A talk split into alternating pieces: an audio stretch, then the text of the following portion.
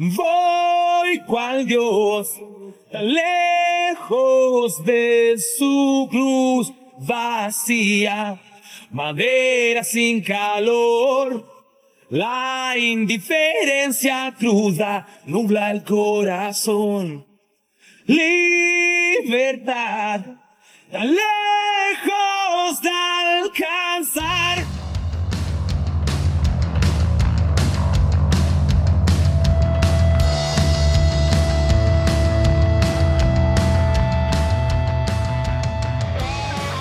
Tal amigos, amigas? Bienvenidos al podcast de chilepunk.cl. Mi nombre es Felipe Gómez y los voy a estar acompañando los próximos 45 minutos de música y conversación. Lo que escuchábamos hace un momento, la voz de Omar Acosta, a capela, todavía se me ponen los pelos de punta y se me hace difícil como fanático de la música que él hizo escuchar su voz y saber que, que ha fallecido. Eh, entonces hemos querido hacer un episodio especial para recordarlo como a modo de homenaje. Por supuesto nos habría encantado hacer un homenaje de manera distinta, tal vez entrevistarlo, conversar con él sobre sus proyectos en el futuro. Y pero bueno, ese es el camino que ha tomado la, vida. Así que con, con mucho cariño para sus amigos, familia, para los fanáticos también, eh, este episodio especial en la memoria de Omar, Omar Acosta. Para recordarlo y conocer algunos detalles que tal vez los fanáticos no podemos ver tras bambalinas, nos acompaña Patricio Venegas, asistente técnico de Bebés Paranoicos a partir del año 2015 aproximadamente y tras la salida de Omar, bueno, el roadie que lo acompañó y que entabló una amistad con él hasta el último de sus días. Patricio, yo sé que estás pasando por momentos complejos con todo esto y eso hace más valioso tu, o sea, tu buena disposición para participar aquí en el podcast. Así que, compadre, de verdad muchas gracias por, por tomarte el tiempo y, y por participar en este pequeño homenaje a, a Omar. Bienvenido al podcast de chilepunk.cl y muchas gracias por estar acá. Gracias a ti y bueno, esperamos que, que salga algo bonito en homenaje a Omar. Muchas gracias. Patricio, para comenzar, eh, cuéntame en qué contexto conociste a, a Omar y cómo se empezó a, a dar el- la relación que ustedes tuvieron. Creo que alcanzaron a, a ser buenos amigos. Sí, mira, yo conocí a los chicos por ahí por el 2008 porque yo fui compañero de trabajo en una de mis primeras eh, trabajos cuando salí de la universidad del baterista de otra banda que se llama Juguete Enfermo. Eh, y a través de ellos conocí a bebés. En ese entonces estaban ensayando en la sala ACMI en el centro de Santiago. Y te vi, esta- era así como. eh, no, no- nos topábamos en, lo- en los pasillos comunes y cosas así cuando iba a ver a los chicos de juguete ensayar. Y después me reencontré con ellos por ahí por el 2014, por haber sido. Porque bueno, lo- los chicos de juguete seguían manteniendo cierta amistad con ellos. Y coincidió que con Carlos veíamos súper cerca, a 5 o 10 minutos. Y con él em- em- empecé como a entablar más amistad en ese momento. Además lo conocí ya cuando entré a trabajar con ABB, primero con el, con el tema de toda la distribución del merchandising que se hacía en esa época, que fue posterior al cruce, y juntando un poco lo- los fondos para poder que querían irse a grabar a Estados Unidos el, el disco, bueno, el último disco, el Delusional. Eh, y ya más o menos en el 2016, final 2016, 2017, empecé a apoyar al staff técnico que estaba en ese entonces trabajando con ellos. Mm. Me enfocaba generalmente en, en la- todo lo que era eh, guitarra. Omar y Pedro eran los que yo iba, iba bien.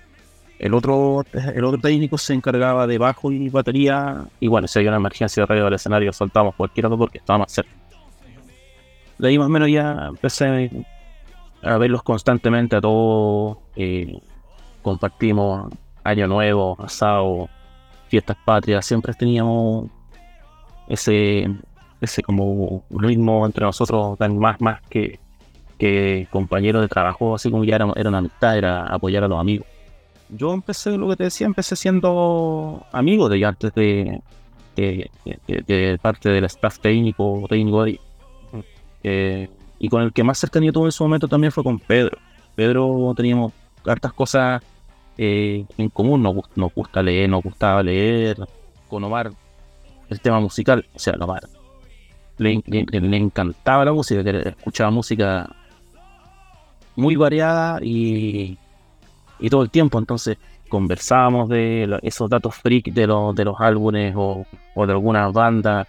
Eh, tenía el tema de que realmente, si bien también él leía menos que creo que, que podía leer yo, también leía biografías de algunas bandas que él, su banda de la vida era Iron Maiden y tenía el libro de Bruce Dickinson. Entonces nos, nos compartíamos esos pequeños detalles medios nerd de, de músicos, eh, los conversamos.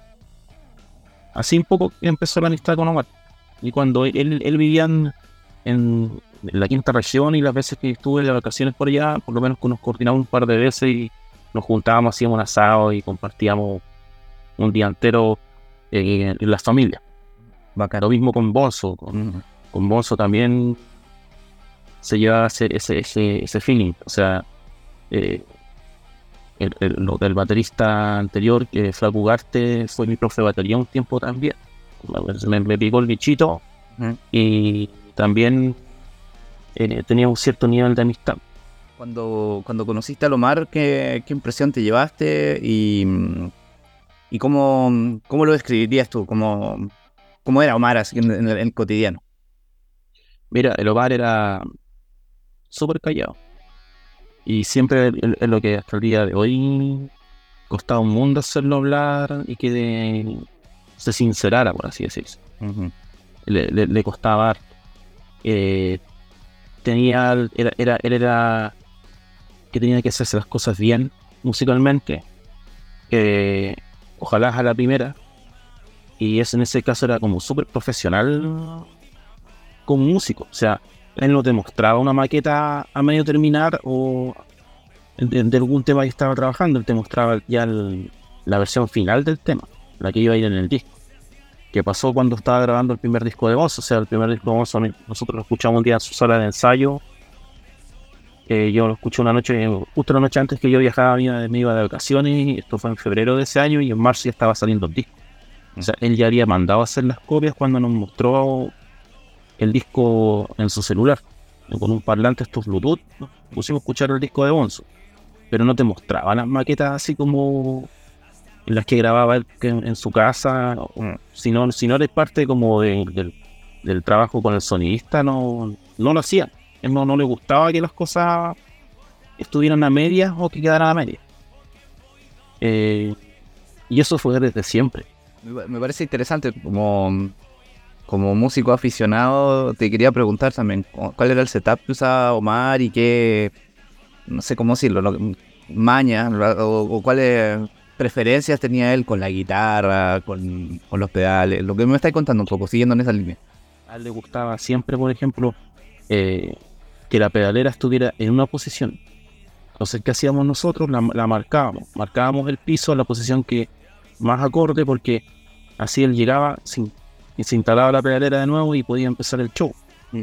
Y lo mismo, la distribución de los pedales tenía que ser de cierta manera. Cosas así. Mm. El, el setup que manejó el último tiempo era el amplificador Orange. Tenía un Orange Rock River, el que ocupaba él y pasó por un montón de pedales. O sea, yo hasta, hasta el día de hoy tengo un pedal que, que tiene como historia que yo se lo compré al bicho de Sin Perdón, pero en realidad ese era el pedal de Lomar y cuando yo se lo pagué al bicho, él recién se lo se le hizo el pago a Lomar. ¿Cachai? Entonces lo- los últimos pedales que ocupó eran... Bueno, tenía un, un, un over de Cauca, una empresa chilena que hace pedales y un guagua de box, el Cry Daily y un, un afinador. Esos eran, esos eran sus pedales. Eh, Se simplificó mucho la pedalera, incluso que se compró una más chica, porque la, la que tenía con bebés era una tremenda cuestión que al final los pedales se andaban todos en una esquina arrinconados porque el resto de la pedalera no ocupaba nada. Mm. Entonces esas cosas la- las, eh, las simplificó. Ujú. Trató de, y la guitarra, bueno, ten- la- las doras tenían re y ocupaba la- las cuerdas 11 y 48, Ya. en calibre más o menos grueso. Mm. El último tiempo está usando la, una SG. Sí, esa CG fue. También eh, cuando se la compró, que nos dijo, no, es que ando viendo una CG, me llama la atención, pero no sé bien todavía. Al siguiente show tenía la CG arriba del escenario. Él, él no sé todavía, ya, ya creo que está hablando con el comprador, fue a verla y, comp- y comprarla. Oye, Patricio, ¿te parece si vamos con un temita de, de Bonzo? No sé si lo presentas tú. Dale tú, dale tú. Mira, porque- vamos a escuchar un clavo menos. Bacán. Un clavo menos de Bonzo entonces en el podcast de chilepunk.cl.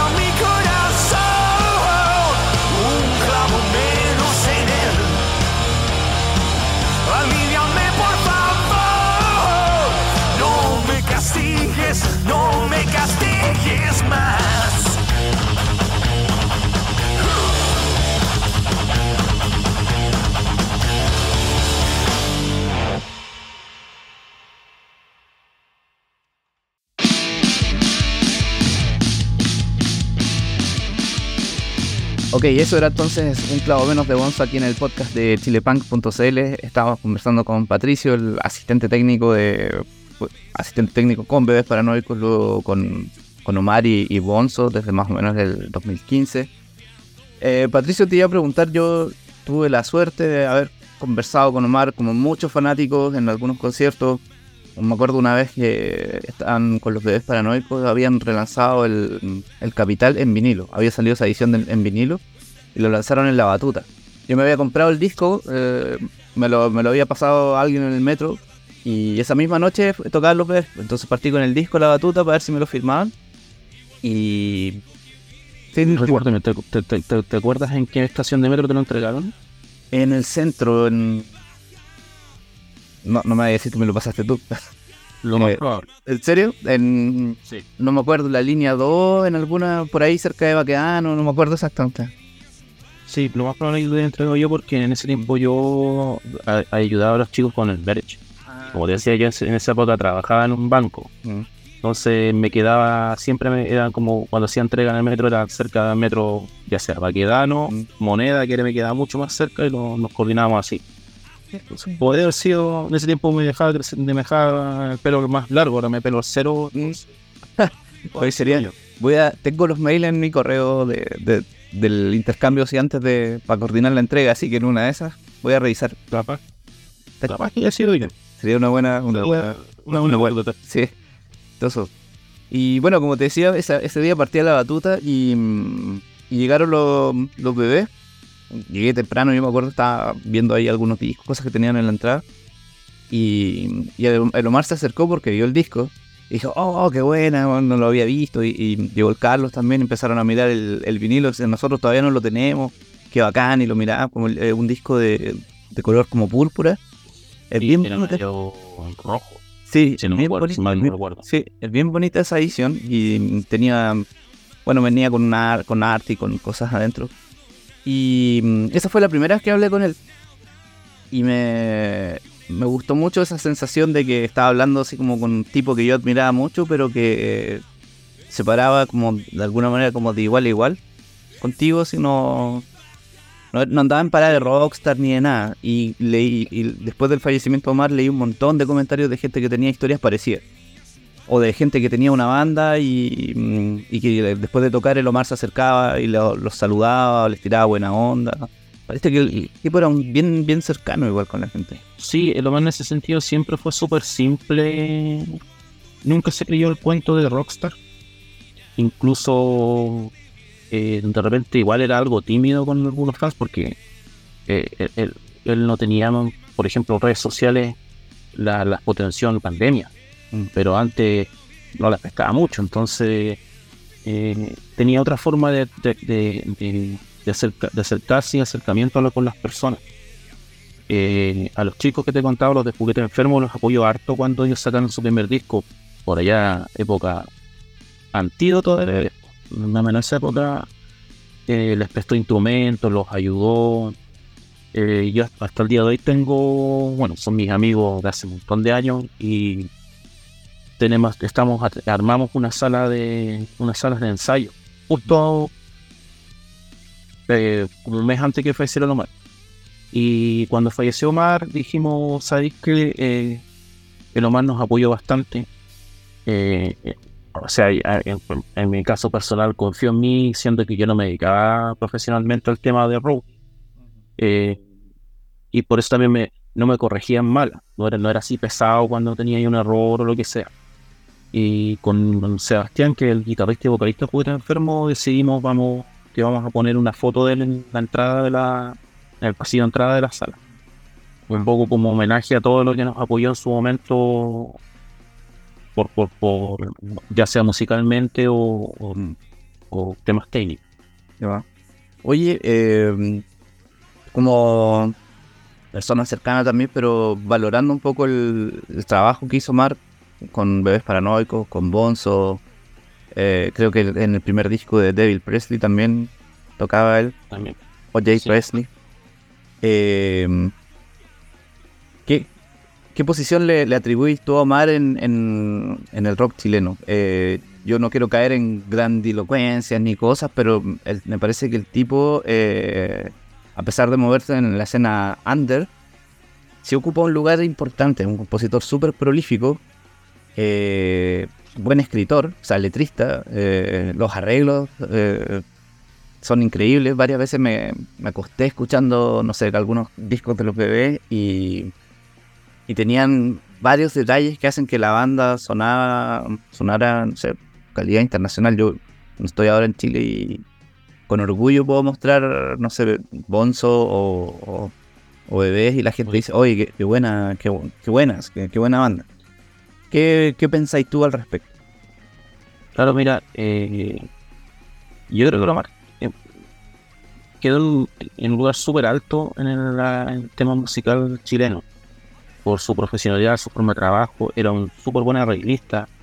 Eh, la otra vez conversamos con Gerardo de Electrofobia, que él tocó un tiempo con también Bonzo. y vivieron juntos también tiempo en Santiago, que le daba súper buenos tips al momento de armar una canción. Cuando él estaba, estaba grabando, me, contaba el imbécil de electrofobia, y decía, no, mira, sabes que esta estrofa cambia la posición, acá mete un coro, hace un arreglito, y, y, como que le daban el clavo con la, las opiniones que le daba Gerardo. Eh, en ese sentido, claro, Omar era así, era, aparte que sabía, conocía mucho de una cantidad impresionante de grupos, eh, sabía cómo hacer los arreglos, dónde meter los solos de guitarra, y, y le quedaban bien. O sea, lo que tú decías, te, hacía eso con bebé, hacía con Bonzo y él hacía prácticamente todo en Bonzo. O sea, eh, era su proyecto y, y él, lo manejaba, no sé, pues de la mejor manera posible y lo hacía muy bien. El Fefe también conversamos con en, en el momento eso, o sea, el Omar llegaba con las maquetas prácticamente, era el tema terminado. Ellos daban alguna idea, mm. pero era lo mínimo. Incluso estaban. Quedaron muchas maquetas para el tercer disco de Bonzo, que quedaron ahí medias inconclusas. No, eso ya. Hay que ver qué se hace. La, la viuda de Omar tiene poco. va a tomar la, la rienda en un momento de que si se hacen esas publicaciones o no y de qué forma porque no son cosas terminadas, lo que te explicaba, no sé lo que te contaba recién, el, el Omar no, no mostraba algo al público si no estaba terminado. Mm. Entonces también hay que tener, tener esa, esa precaución que, qué es lo que hubiera hecho él, cómo le hubiera gustado que, que se hicieran esas cosas que estaba pensando. Nosotros teníamos, teníamos un montón de planes, ideas para el 2024, tanto para Bonzo como con su nuevo proyecto de banda que estaba armando porque también quería desligarse un poco del tema eh, de bebé. No quería sonar a, a, en, con, con, su nueva banda que estaba armando a bebé. Quería mm. tener un sonido característico de él, como lo hizo en su momento con Bonzo. Claro. Entonces quedó stand-by. Bueno, yo lo vi un día antes de que falleciera. Conversamos por, armando la fecha del, del sábado siguiente. Y, así, o sea, llegó llegaron dos, dos amigos de nuestros a, también a ver unas, cosas del merch que pensaba sacar con Bonzo y quedamos en Napo. Y el día siguiente contestó los WhatsApp, alcanzó a contestarlo hasta las 5 o 6 de la tarde, que fueron los últimos, y después nos avisaron que había fallecido. Entonces nos costó asimilarlo, nos cuesta asimilarlo y también nos cuesta escuchar la voz del. O sea, no. Eh, a mí, por ejemplo, me cuesta mucho todavía pues, escuchar eh, de nuevo a Bonzo porque quedó mucho, quedó, quedó mucho pendiente. Ah. Eh, y, y, y, estamos todavía menos de un mes de que había fallecido. Todavía no, yo creo que ninguno de nosotros lo ha asimilado bien todavía. Ah. Ni, ni, ni, el Cefe, ni el Mircio, que era el baterista nuevo de, de Bonzo. Capitán, que era el sonidista, tampoco lo ha asimilado completamente yo estoy funcionando y tengo otros proyectos en la cabeza y me ayudan a, a mantener la mente ocupada, pero hay veces que en las noches igual me doy vuelta que si nos acercamos lo suficiente en un momento o esa llamada que quizás no hiciste.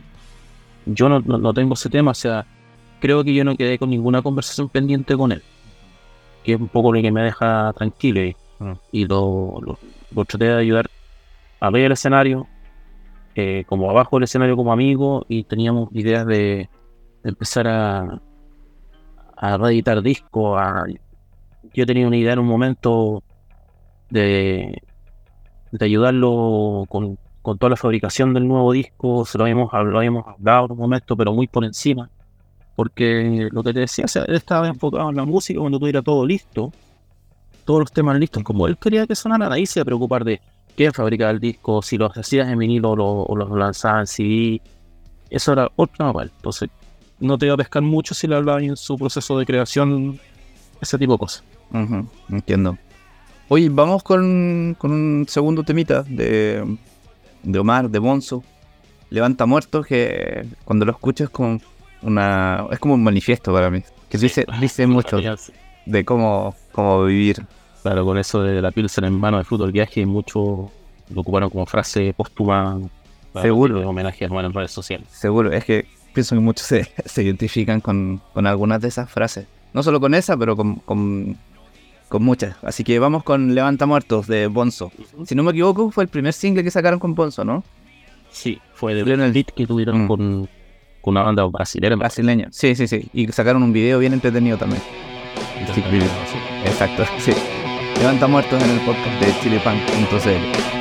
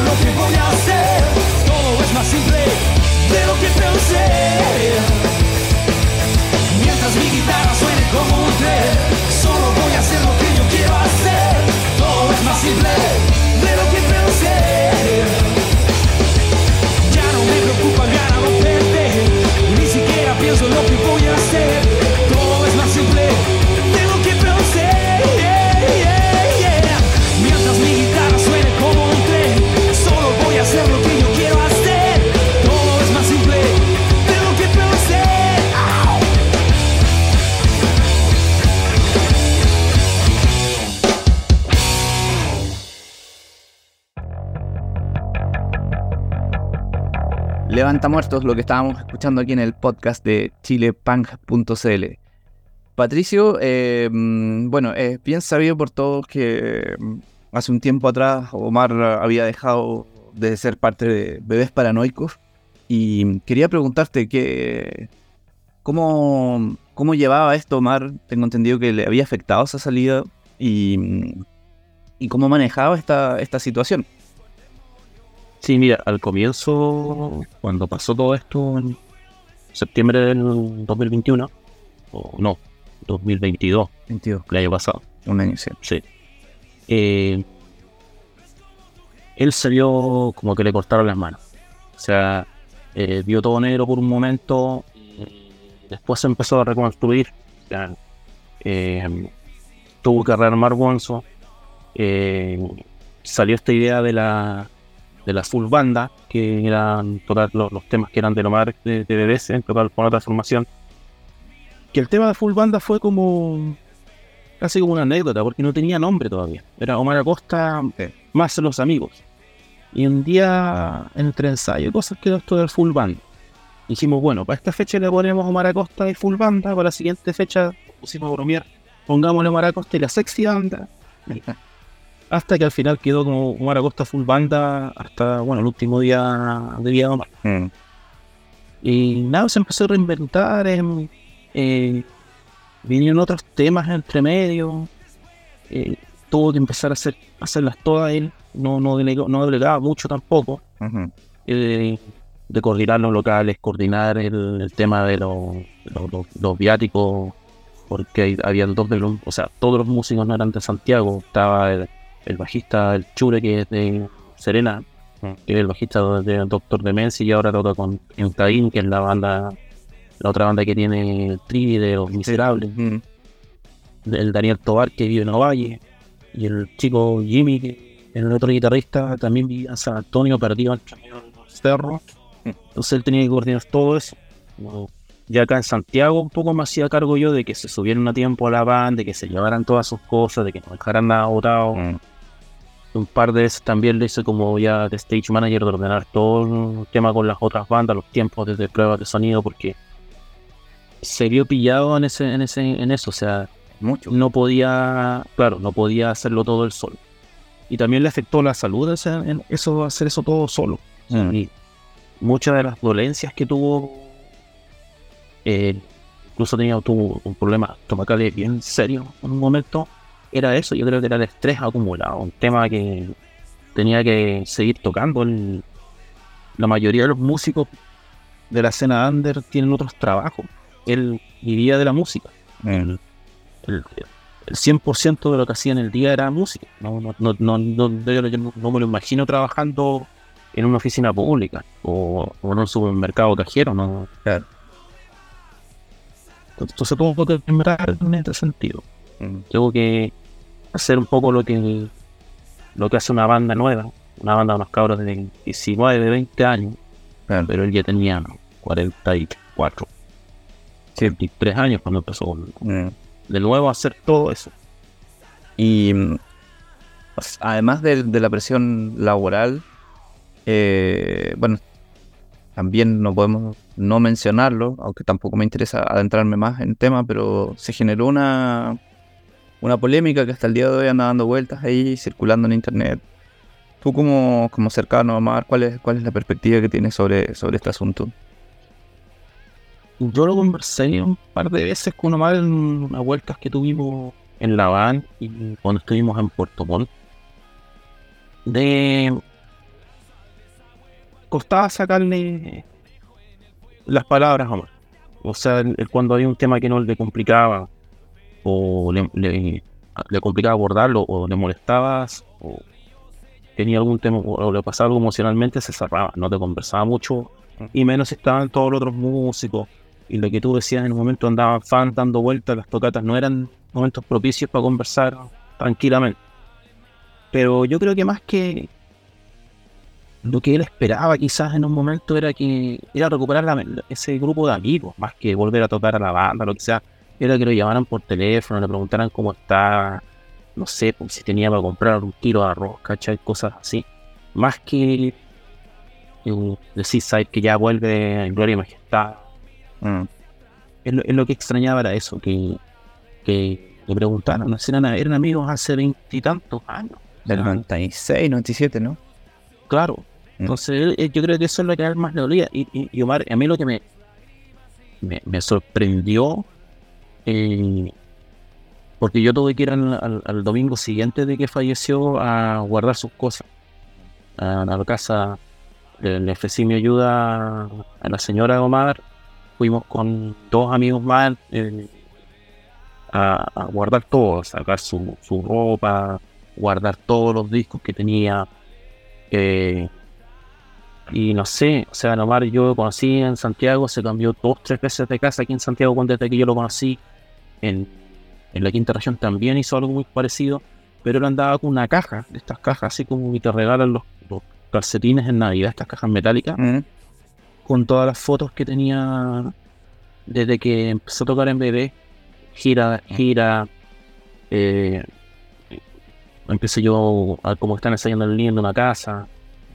Eh, entonces yo creo que eso también le afectó mucho, eh, que, que quizás él sintió que lo dejaron de lado, que, que la amistad no valió nada de los veintitantos años, y eso también era un- una espina, un dolor que él tenía que que no, no sé si no lo supo expresar, o, o, no lo supo, o, o, o simplemente no quería hablarlo con cualquier persona, no sé.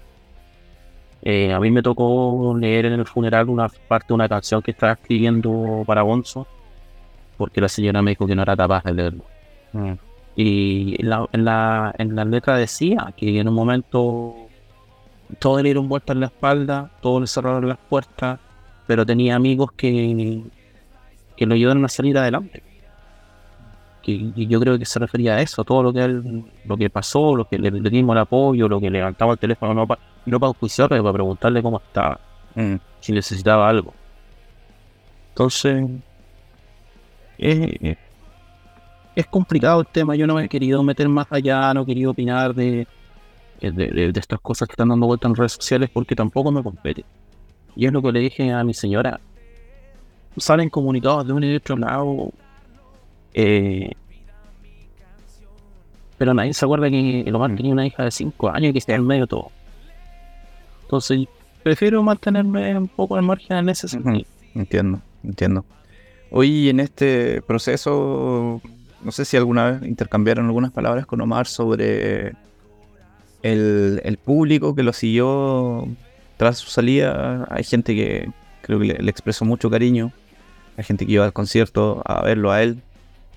En mi caso, no sé, yo no puedo disociar bebés paranoicos de, de Omar. O sea, no. Y, y volver a ver los videos, escucharlo en vivo de nuevo, full banda y todo, era, era súper entretenido. Pues, o sea, sentir que todo seguía y, y ver que los conciertos se llenaban, la gente lo seguía. Claro, mira, lo- la, la dinámica que pasó con el público, que la may- el público que iba a ver Omar después de la salida de bebé era el público de bebés. Era los que lo iban a ver a él, el- los que iban a ver a bebé cuando estaban ellos todos juntos.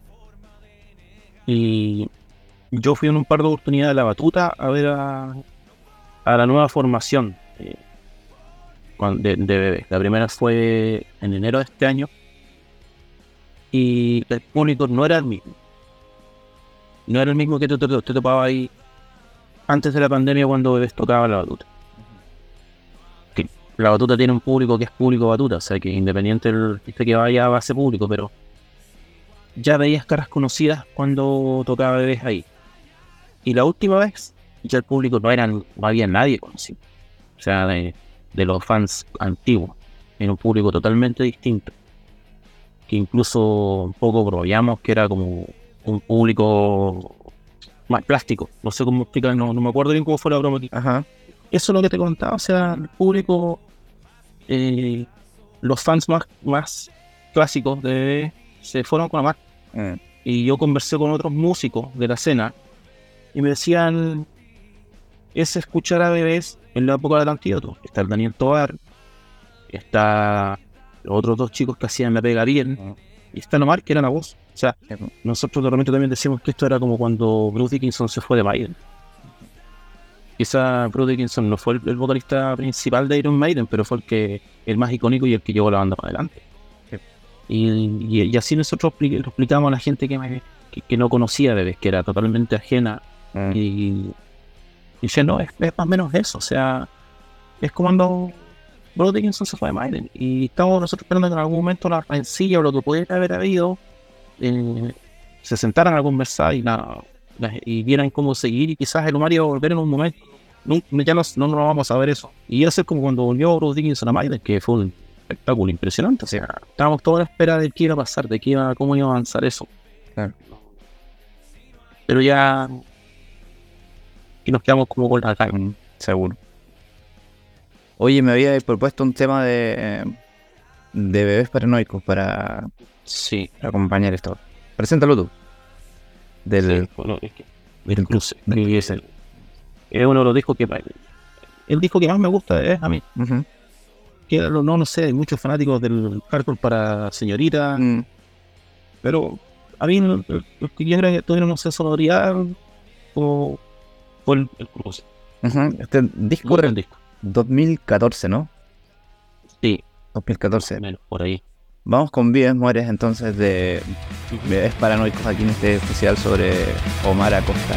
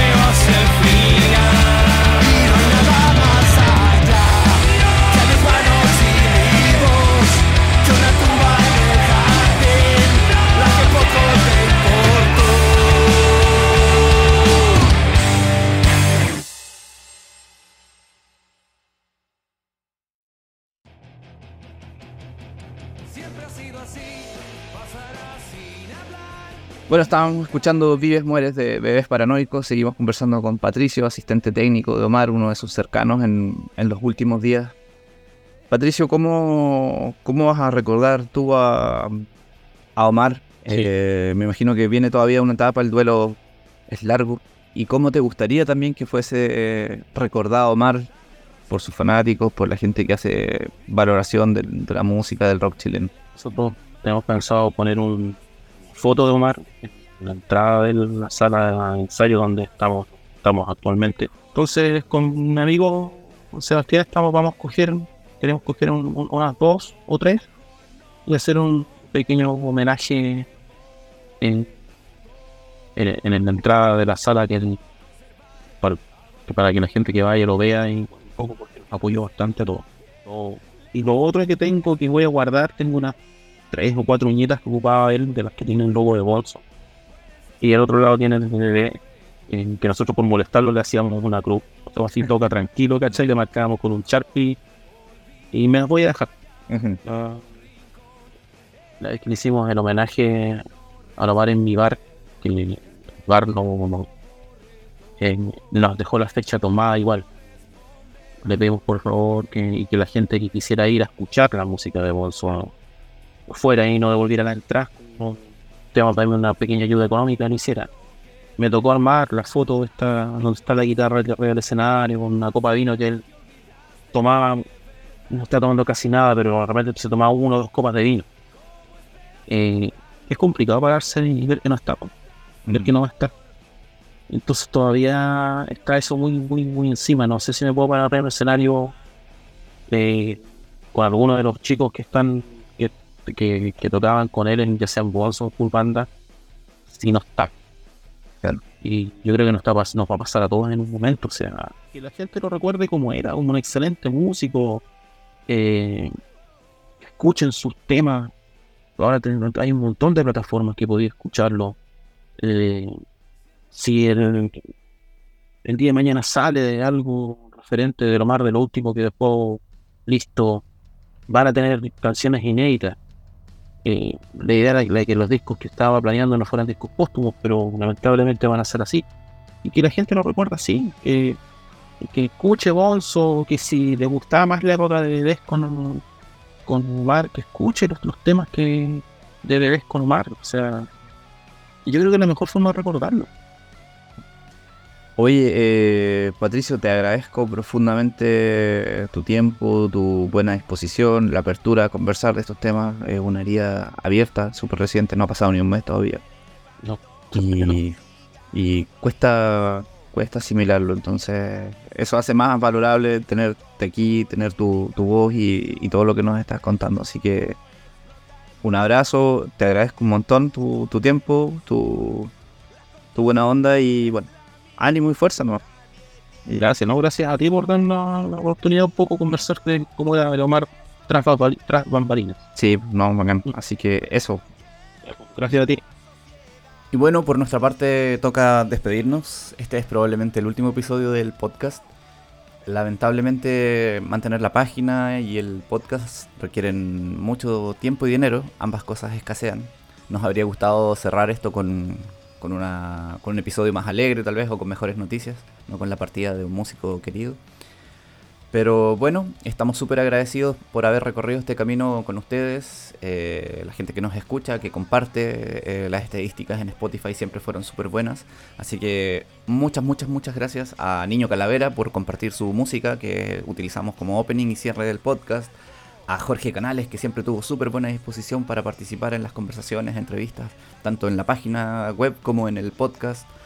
Al Paulo por sus ilustraciones a todas las bandas que se acercaron y confiaron en nosotros para mm, hacer un poco de difusión de su música, de, de sus ideas, a la gente que lee, a los que comparten. Ahora nos toca, nos toca pensar qué va a pasar, si seguimos para adelante a pesar de las dificultades o, o si dejamos esto como un registro.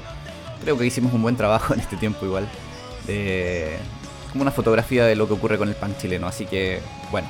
Cualquier comentario lo pueden dejar en las redes sociales, nuestros canales de comunicación están abiertos. Y un abrazo, les deseamos a todos muy buen fin de año. Soy Felipe Gómez y esto fue el podcast de chilepunk.cl.